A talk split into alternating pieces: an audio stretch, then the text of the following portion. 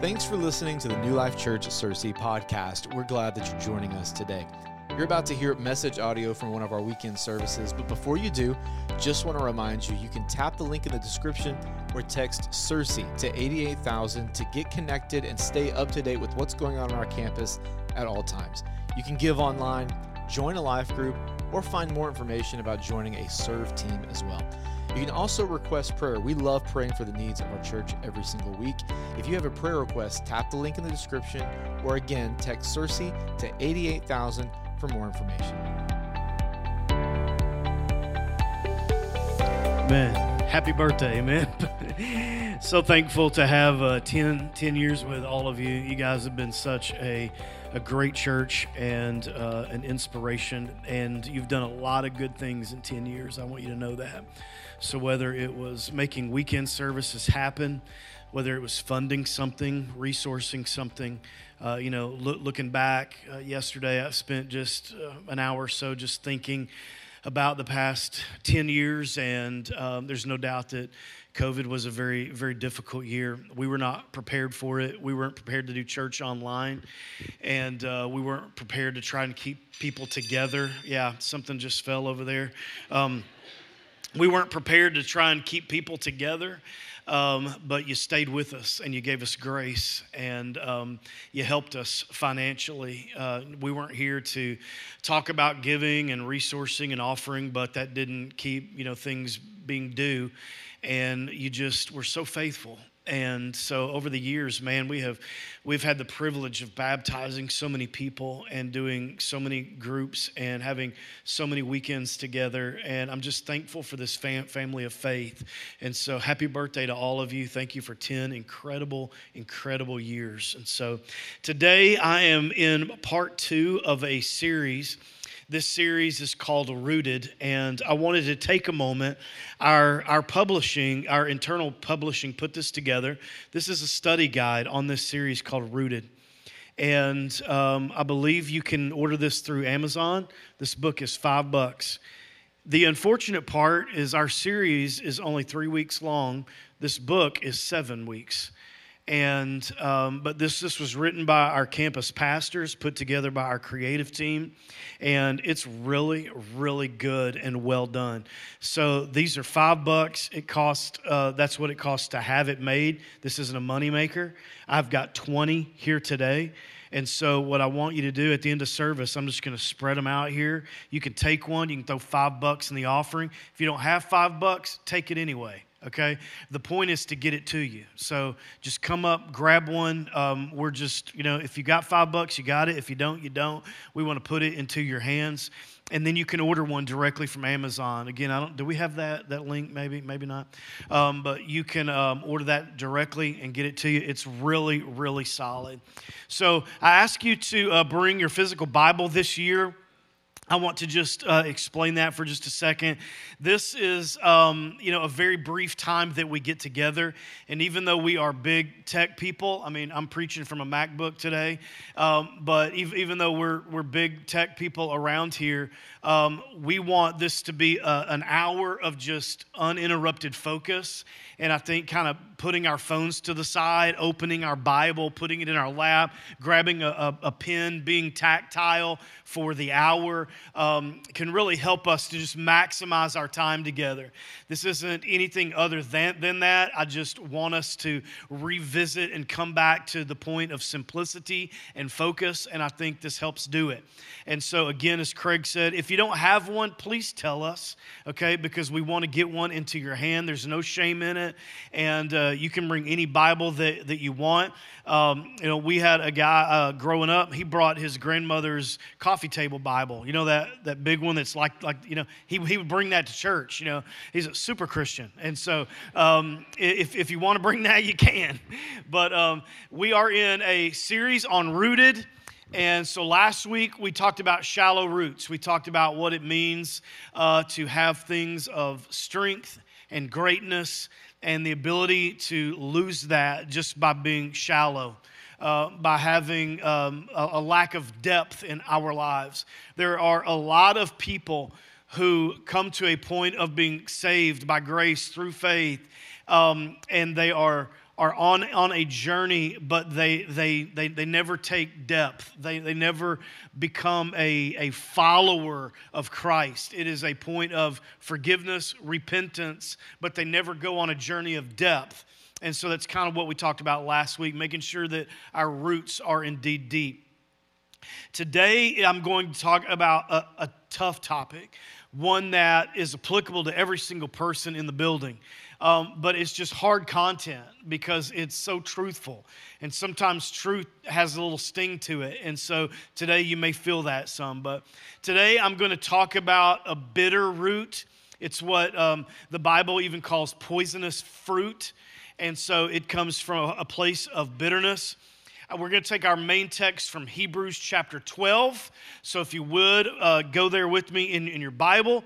And uh, we're also going to show that to you on, on the screen. I'll ask you today to leave scriptures up as long as possible, uh, since I'm asking people to turn to their physical Bible and take notes. I want those up as long as possible. So, Hebrews chapter 12, 14 and 15 is going to be where we take the most meat from today. This is what it says Make every effort to live in peace with everyone and to be holy. Without holiness, no one will see the Lord. See to it that no one falls short of the grace of God, meaning that it's extended. See to it that no one falls short of that grace. Give it away. All right? And then he goes on and says, and that no bitter root grows up to cause trouble and defile many. Let's read that last part again. See to it that no one falls short of the grace of God and that no bitter root grows up to cause trouble and defile many.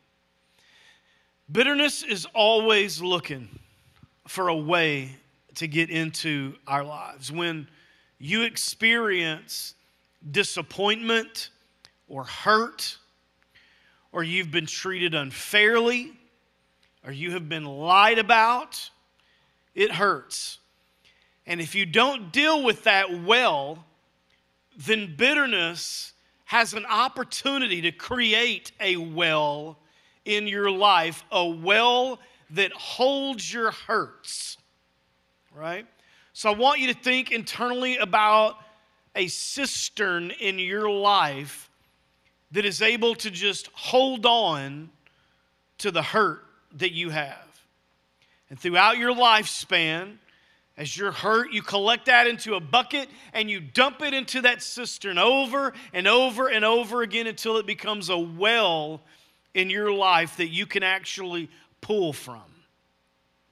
I think most of us have lived long enough to get at least a taste of bitterness. I had a friend in second grade by the name of Sam. He stole my girlfriend. I was very angry about that. He grew up to become a Navy SEAL, so I've let it go. But things can start early, right? A lot of us can recall growing up. Maybe you grew up in a home that wasn't very peaceful. Maybe it was hurtful. Maybe you've carried some words that were spoken over you for a long time, and you've created this well in your life, and that's where you keep the memory of those words. It's a bitter root. It's something that can grow through your emotions, affect your relationships, affect the way you see God and, and the church.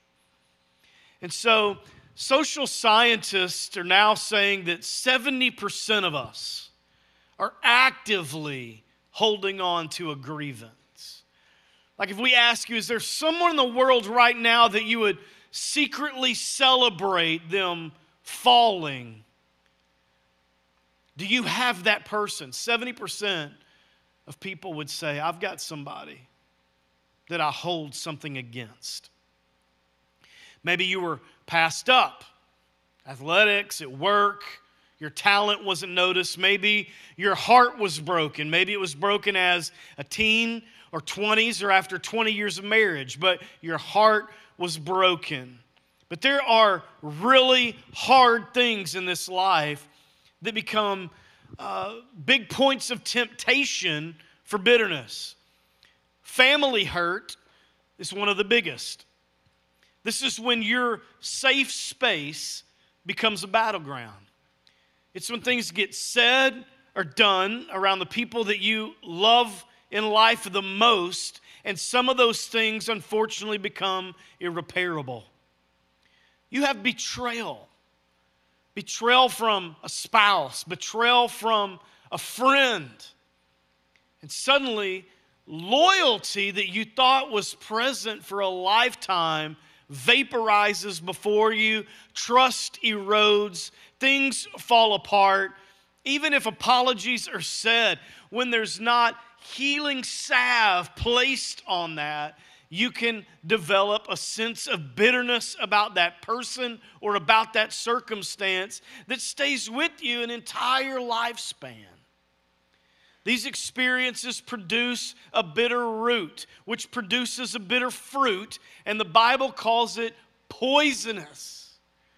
It's harmful to you, it's harmful to how you relate to other people, it's harmful for how you raise your children with a bitter root inside of you. It's harmful how we come together in a church and we attempt to worship God in holiness while holding on and harboring things. In Deuteronomy chapter 29 and verse 18, he says, I am making this covenant with you so that no one among you will turn away from the Lord our God and so that no root among you bears bitter and poisonous fruit. So God is saying, I'm going to make a covenant with you so that you can have something in your life that is stable and solid and predictable and unmovable. Because there's going to be a lot of things in your life that are like that, but I'm not going to be one of them.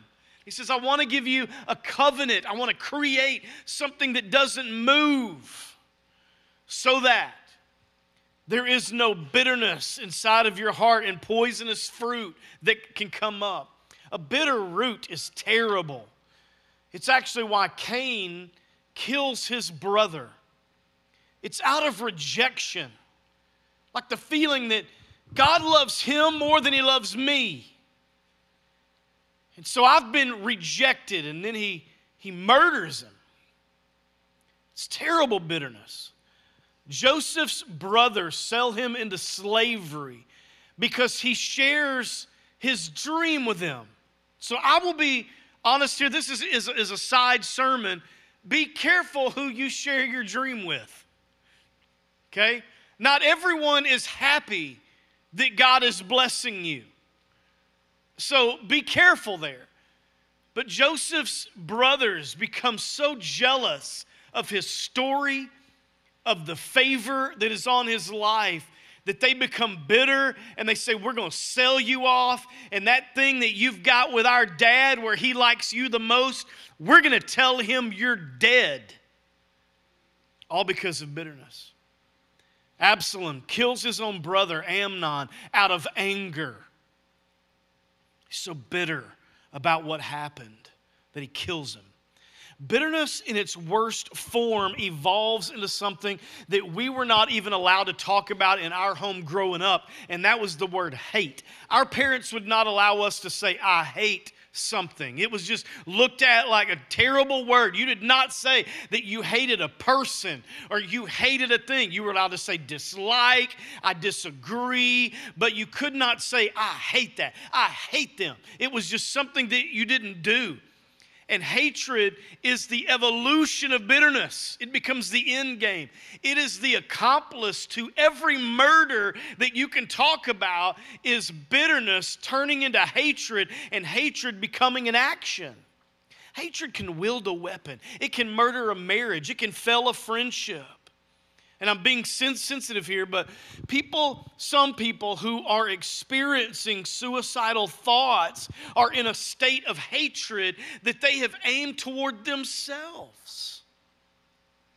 Like they've got such negative self talk. I hate you. I hate who you are. I hate our life. I hate what you become. I hate what you did. This is all your fault. And those thoughts build and build and build until they become what seems to be unbearable. It's bitterness turning into hatred. I don't know if you've ever seen that show Alone. Anybody ever ever watched that? I don't think it's even like, uh, okay, there's only one of us, so I'll talk to you. Yeah, right there. Alone used to be one of my favorite shows. They would they would drop you off in the middle of nowhere alone, and you had to just survive it. And you had a satellite phone, I think, and, and you could, if you used it for any reason, like if you called your mom, it was over. If you called for help, you, you, you ended the, the, the show, you, you, you were done. And there was one guy, one season, who was dropped off Two hours later, the sun sets. He hears a bear in the woods and he's out. Hours later. I've, I've never felt so connected with someone on TV like that guy. You know, that would have been me. Me with a satellite phone. Robbie, it's over. I'm coming home. I don't care about the million dollars. I heard a bear in the woods. Okay? So I'm coming home. And one thing you learn from that show or any show like that that's outdoors is if you see a wolf, you are probably surrounded because a wolf does not travel alone, it hunts in packs, and they're very strategic. And they're very angry and they're very hungry. They, they're not there to make friends. They travel in a pack, and bitterness, unfortunately, comes the same way. So you think you may be dealing with one little bitter thought, but be careful because bitterness has best friends. Now, Ephesians points this out to us. Ephesians 4 and 31, Paul writes, and I, am going to go slow here because I want you to see this whole thing. He says, Let all bitterness, okay, there's the leader of, of, of the pack right there, the main wolf. And then he starts to list them off and wrath, and anger, and clamor. Okay, now clamor is normally a word we don't use, but it basically means this a confusing noise like there's something in your life that's just, you know, that like, like that movie Dumb and Dumber when he says, "Hey, do you want to hear the most annoying noise in the world?" You know, it's it's like that. You, you you're like, man, that is so annoying. He says, take clamor and slander and put it away from you. And then he remembers one, one more wolf and he says, Oh, and along with all malice. Malice is this it's intentional harm, it's first degree harm premeditated. I've thought about a way that I, I can hurt you. I have put together this incredible post for Facebook, and I'm going to hit enter and watch this thing work. That's malice. He says, I want you to do away with all of that, the entire pack. Not just bitterness, not just one thought, not just the one thing. You got to get rid of all of it that comes with it. And so I want you to write these things down because I'm going to spend the rest of my time giving you three areas to start looking for bitter fruit in your life. The first one is the most obvious it's from our mouths. When we're bitter, when we're bitter, we talk trash. We have an opportunity, now we disguise it as requests for prayer. Or we say, hey, you know, I don't know if you heard, but I'm really concerned. And then we follow it with this. And we lie to ourselves and we, we act like we're saying we, we really want the best here because they're obviously in, in bad. But what you want to do is cast shadow. It's from our mouths. Luke chapter 6, verse 45 says, A good man brings good things out of the good stored up in his heart. There's a pattern there. Good, good, good and an evil man brings evil things out of the evil that he has stored up. Evil, evil, evil. For the mouth will speak what the heart is full of. Now, man, if that is not a scary verse, right? Can I get an amen? So, what we're talking about, what we're pouring out, what we're engaging other people with, is a reflection of what's going it's you're telling all about what is going on inside of you because from your mouth, your heart is speaking out loud. So Jesus is saying this that my words and your words are a great thermometer to what's happening in your heart. And it's really sad sometimes for all of us because we've all fallen into this trap. We can have it together in almost every area of our lives. Your finances can be in order, your marriage can be healthy, your body can be healthy. You can be working on you. And suddenly, the right moment, the right opportunity can trigger that well that is in your life that has not been dealt with. And from that, it begins to just scoop out and pour out of your mouth into the physical world, into the ears of other people. And everyone sees as you expose what you're really about when it comes to that circumstance. Like all of you, I have had some tough life experiences. I've had a season or two in my life where I have certainly had bitterness in my heart, not just in my head. I have had a well of bitterness in my life before. Without realizing it, my speech changes. Why? Because my heart becomes bitter. My mindset changes the way I view my life, my friendships, my family, the church, the way you might even perceive God at a certain time. Your compassion level or tolerance for others can dip as you become bitter. You don't care as much because you're calloused in that area. You're hard toward it. You don't want to repent toward it. It is something that's very difficult and challenging for you. I have had my wife confront me in these areas and go, Hey, I don't know what's going on here, but we all see it and we all feel it. And as, as a man who's trying to be godly, that hurts when your wife becomes your surgeon and sees what's going on from a different perspective and says, Hey, I think you've got some bitterness in your life that you've got to deal with. It's not fun. A little bitterness poisons the whole well of your heart. And it's awful for me because I want in, in all honesty, I want to be a godly man and a good father, and I, I want to be a good husband. I, I, want my, my father is here today. He's 80 years old. He is the best man that I know in the world. And in 30 years from now, I want to be just like him. This is the truth of my life. But there are potholes along the way that I've fallen into. I have baptized people while being bitter in my heart. Not, not at them, but just in general towards something. I've had to come to the pulpit and speak the word of God and have something in my life that's just not firing in terms of bitterness. I think we've, we've all been there.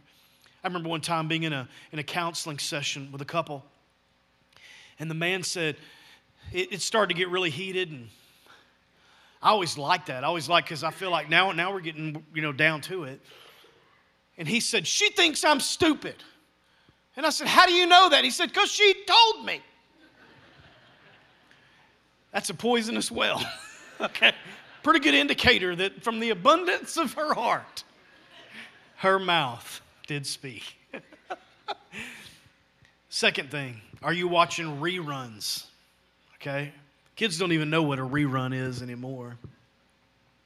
But if you're my age, you know what it is. It's Thursday night. You got a bean bag on the floor and Totino's pizza rolls. We would watch repeats of the Dukes of Hazzard because there was no such thing as Netflix. You can always tell if you have something in your heart to deal with by how many times you replay it in your head. I'm not going to ask you to raise your hand, but I'm going to ask you out loud, and then you're going to ask yourself how many of you are overthinkers? All right? Like, like, like you, you overthink it. And then, then you think it again. And, and, and again, and the first time you told yourself, it might have been kind of on the truth, but by the time you've played that 50 times, you're bending it in, in a way that is untrue. And now your emotions are involved, and now bitterness is involved, and now that pack of wolves is in, is in your life, and now it's affecting you physiologically. You can be so bitter, it affects your blood pressure. You can be so upset and bitter that you are anxious, that you are losing sleep.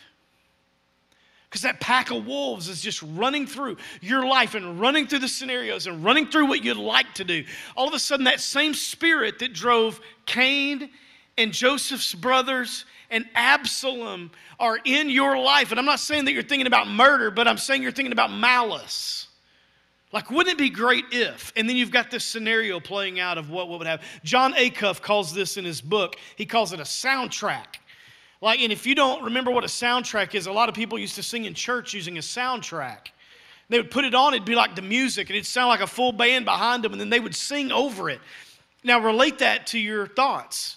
It's like you can think over it, you can work over it, you can be married over it, you can have a lot of things going over it, but some in, in the background it's just the background music playing over and over and over and over again, a soundtrack in our lives. And Paul is saying, man, this is an old problem. So Paul is saying, listen, if you let that get in your heart, it's going to be so hard to follow Jesus. Do not let your roots become bitter. We talked last week about protecting your roots, and I'll say it again guard your roots. We protect the things we love, we protect the things that we value the most. Some of you in this place, you have gun cabinets. Why? Because you have not only expensive guns, but you have sentiment. You have things that belong to your father and your grandfather and his father before him, and those things have been handed down, and you put them up and you lock them away, and you want them taken care of. Why? Because they're valuable to you. Some of you built homes with safe rooms. Why? Because we live in Tornado Alley. These things happen. Some of you were smart. What, what do we do? We get in the bathtub and throw couch cushions over ourselves like we think that's going to help. Why? Because we want to protect the people we love. I don't know if you know this, but the Constitution is under bulletproof glass, inside a titanium case, shielded from harmful light, guarded 24 hours a day. Why? Because there's still a group of people in this country who find it to be valuable. Proverbs 4 23 says, Above all else, I've preached that verse to you many times because he's, he's on a rant about wisdom. And we do this, and we do this, and we do this, and this, and don't, don't forget about this. And then he says, But above all else, above all that I've said, guard your heart. Because everything you do is going to come from there. And if that's damaged, if it's bitter, if it's loaded with all these wolves, then everything you do is going to come from that lens. You're going to live from that place. Third, and this is a hard one, okay? If, if out of the three, there's one that's got more cold water, it's, it's this one.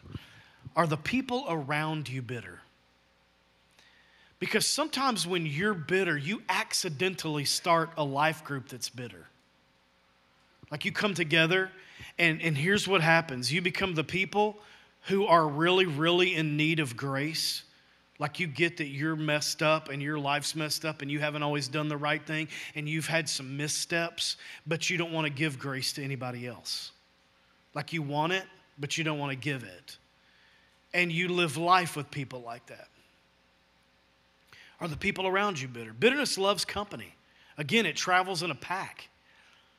It is a reflection a lot of times our, our relationships are a reflection of our own values and worldviews. We tend to be closest to those that believe and see the world the way we do. I don't know if you've ever noticed how a gang operates, but if one person is mad, they're all mad. It's part of the loyalty of that group. You got a problem with somebody? Then I got a problem with them. If everyone's at if somebody's at ease, then they're, they all are at ease. So we're good. Everybody's good. Okay? They wait on a cue from one person to put the whole group into motion. And oftentimes, this is how bitterness works in our lives, even in churches. And I hate talking about this part of it in this message, but it's true. Is that we let this sometimes get into church. People will walk away from a group that they do life with and worship with and serve God with because they are bitter and they got a wolf pack driving their life. I've often told you, I've been in church my whole life. I'm the definition of a church boy. I've been in it my whole life, and the unfortunate part about that is you see all the great and all of the ugly. It's just like Noah's Ark. It's great, we're all alive, but it stinks sometimes, you know. and it hurts. The church is notorious for unintentionally hurting each other. We don't mean it, but it happens.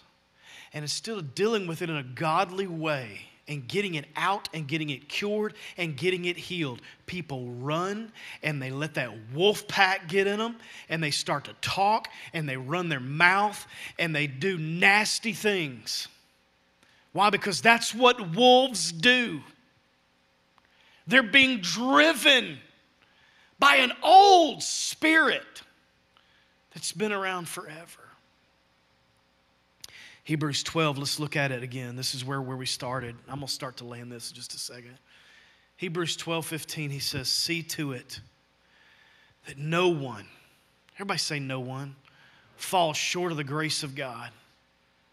Meaning this, man, we all need it, don't we? We all need it, don't we?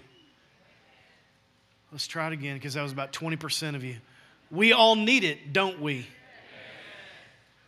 We all need grace. So let's receive it and then let's give it away. Because he says in verse 15 if you got that shiny new highlighter that we, that we gave you i want you to take it out and i want you to highlight this part that no bitter root grows up to cause trouble. And then this is the awful part. And defile many Don't, don't, don't let it grow up and sabotage your family. Don't let it grow up and start a generational something in your family that goes on and on and on and on. We've seen those generational hurts in our country go on and on and on. And there are people groups who do not like each other and don't even know why. My sister and I, who was also, she was a pastor, we had a conflict one time and early in, in our lives. I was in my early 20s. She was just four years ahead of us, so we were both in our 20s. Later in life, we started to talk about that. And this was the conclusion. We had no idea why we were even upset. We just knew that we were. Now tell me that's not how Satan would work, right?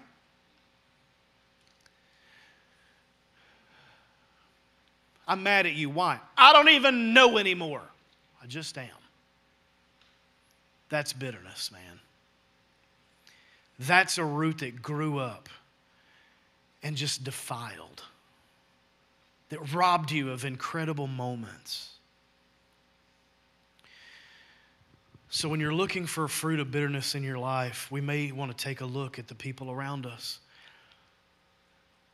I don't want to pass bitterness on to my spouse. And I'm not talking about sharing hard times because you will. I'm not talking about sharing conflict, but I'm talking about shared bitterness. I'm mad at somebody, and now I want you to be mad at that same somebody. It used to burn me up when I'd share something like, like, like that with Robbie, and she was like, Oh, that's unfortunate because I love them. And I'd be like, You better get on my team I don't want to raise a bitter child. Can somebody say amen? Bitterness can break up a lot of things. And Paul teaches us in Ephesians, and here, here it comes. Here's the remedy. Here's what we waited on. Ephesians 4:32, you all know it because you had a childhood song to it. It says, "Be kind to one another and tenderhearted and forgive each other." And it's almost like somebody is in the, in the crowd while he's teaching this. Why would I do that? Because God in Christ forgave you because you needed it. Now they need it. And He wants you to extend that through you to them. Now, watch this. Kevin, that doesn't feel good because you don't know what they did and you don't know what they said. And you don't know the attitude that they carry. And our city is small, and I see them in Walmart, and I see them in TJ Maxx, and I see them at Colton's, and their attitude is all you you don't know that. You know don't don't tell me to be kind to them and tenderhearted and forgiving it doesn't feel good i will join you you are right it does not feel good sometimes to be kind and tenderhearted and forgiving it doesn't include that it just says to do it right when I was a kid, my mom used to make me eat English peas. She's been gone seven years. I still resent her for it. She said, just, just eat them. Just do it. You don't have to be happy about it. Just eat it. Same thing. Just do it. We don't have to be happy. It doesn't have to make us happy and be fulfilled and joyous. And you don't have to feel like you're serving God when you do it. Just do it. Just forgive it. Just grace it. Because watch this. If that doesn't feel good, if tenderness doesn't feel good, and forgiving them and, and being kind to them doesn't feel good, guess what else doesn't feel good? The pack of wolves living in your life, neither feel good. But one is going to lead to healing, and one is going to lead to hatred. So pick your path and sacrifice now because both of them don't feel good. So let one of them take you on to health because the other one leads to hatred. Let me close with this. Bitterness obviously happens a lot in Scripture in Exodus. Those people were very stubborn. The people of God are having a worship service in Exodus. And they're singing, they're talking about how grateful they are to be delivered out of Egypt. And they're singing, they're writing songs, and they're celebrating the goodness of God. And Exodus 15 23 says, and they come to this, this oasis. Okay, it's a place with water, and they're going to drink. And it says that the water was too bitter to drink. So they called the place Mara, okay, which means bitter. So they said, you know, this oasis is Mara, it's, it's bitter. So they pull up to this little creek to get a drink. The water is bitter. I'm just guessing here, probably tastes like an avocado smoothie. And so they can't drink it. They're like, I'm done with that. That thing went from revival to rebellion. Like that. From remembering all that God had done to complaining about what he hasn't. And in Exodus 15, Moses is so distraught, he cries out to the Lord for help. And he says, Hey, we, we need some help here. And it says, So Moses cried out, and the Lord showed him a piece of wood, and Moses threw it into the water. And, and this made the water good for, for, for drinking. Obviously, this is a type and shadow. Some translations say that God showed Moses a fallen tree and told him to put it into the water. And the pools of Mara, it says, become sweet and good for drinking. Again, an incredible type and shadow of Jesus Christ. So let, let me end, end with this. For every situation, for every time someone has lied about you or misunderstood you or said that you tried to hurt them and you did not, for every time something broke in your life that you didn't ask for, for every time someone looked at you and projected their own stuff onto your life and you just became the screen for their projection. you can take the work of the cross and apply it to that bitterness, and somehow it makes it sweet. May not be as instantaneous as Mara, it may not feel good, but follow the path of health, not the path of hatred. Apply the cross. If you're here today, apply the cross. If it's a real struggle for you today, apply the cross. If someone, there's someone in this world who would love for your life to fall apart, apply the cross. Amen. Amen. I want you to bow your heads with me really quick today.